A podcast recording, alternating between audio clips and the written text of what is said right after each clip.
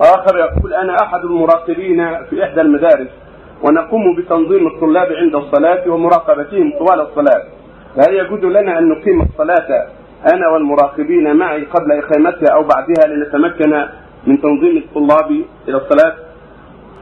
نظموهم ثم صلوا معهم. نظموهم ثم صلوا معهم. ولو فاتكم بعض الصلاة. صلوا معهم ولا بقي ركعة من الصلاة ولا تصلوا جماعة مستقلة صلوا معهم.